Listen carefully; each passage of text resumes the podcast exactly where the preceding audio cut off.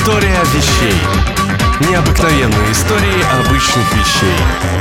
После долгой и холодной зимы очень хочется тепла. Слышишь, природа оживает, воздух наполняется новыми звуками капели и журчащей воды. Даже первые капли весеннего дождя приносят с собой радость, ведь это значит, что наступила весна. Дождливая непогода не нарушит твои планы, если в сумочке лежит складной зонтик, который в нужный момент автоматически раскроется над головой и надежно защитит от дождя. С вами Светлана Кабанова. Сегодня мы узнаем историю зонтика и почему его называли райским подарком.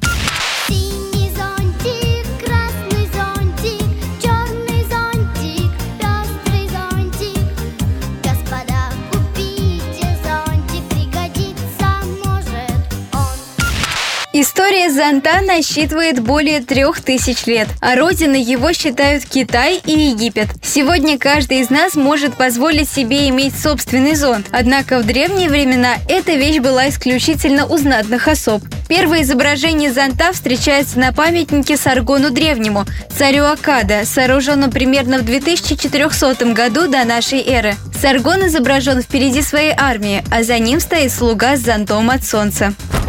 Шли годы. Зонты от солнца стали популярными на всем Средиземноморье и достигли Египта. При поездках на колесницах фараон и члены его семьи спасались от солнца именно под зонтами. Изображения зонтов над головами знатных особ видны на рисунках, сделанных на гончарных изделиях доисторической Греции. Зонт из легкой ткани, натянутый на деревянную рамку, часто встречался на улицах Древнего Рима. Поэт Овидий писал, «Женщинам не следует выходить на улицу без золотистого зонта, скрывающего их от палящих лучей солнца».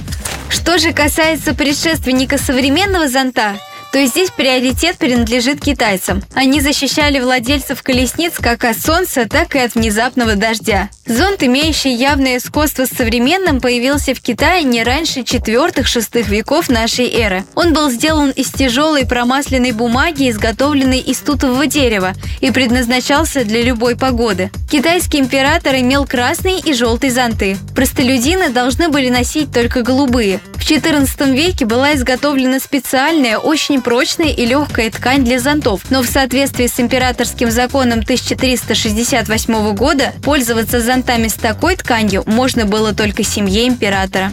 Из Китая зонт попал в Индию, где в 1340 году его увидел посланник Папы Римского и привез зонт в Италию. Вскоре красно-желтый зонт стал одним из символов папской власти. В средние века католики считали, что каждый праведник, попавший в рай, в числе прочих наград получает и собственный зонт. В 16 веке зонты появляются в Европе, и не только у коронованных особ и священников. Делали их обычно из кожи. Были они громоздкими и неуклюжими, зато по-прежнему свидетельствовали о богатстве и знатности своего владельца.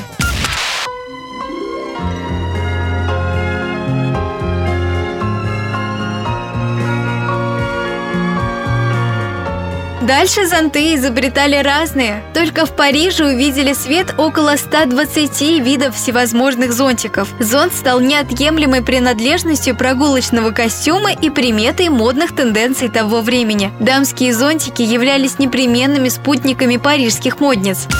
И напоследок любопытный факт. Оказывается, первый складной зонтик, умещающийся в кармане, придумали вовсе не японцы в 50-х годах прошлого века. Его изобрел и начал производить в 1715 году парижский фабрикант Мариус. Вот уж действительно, новые – это хорошо забытые старые. История вещей.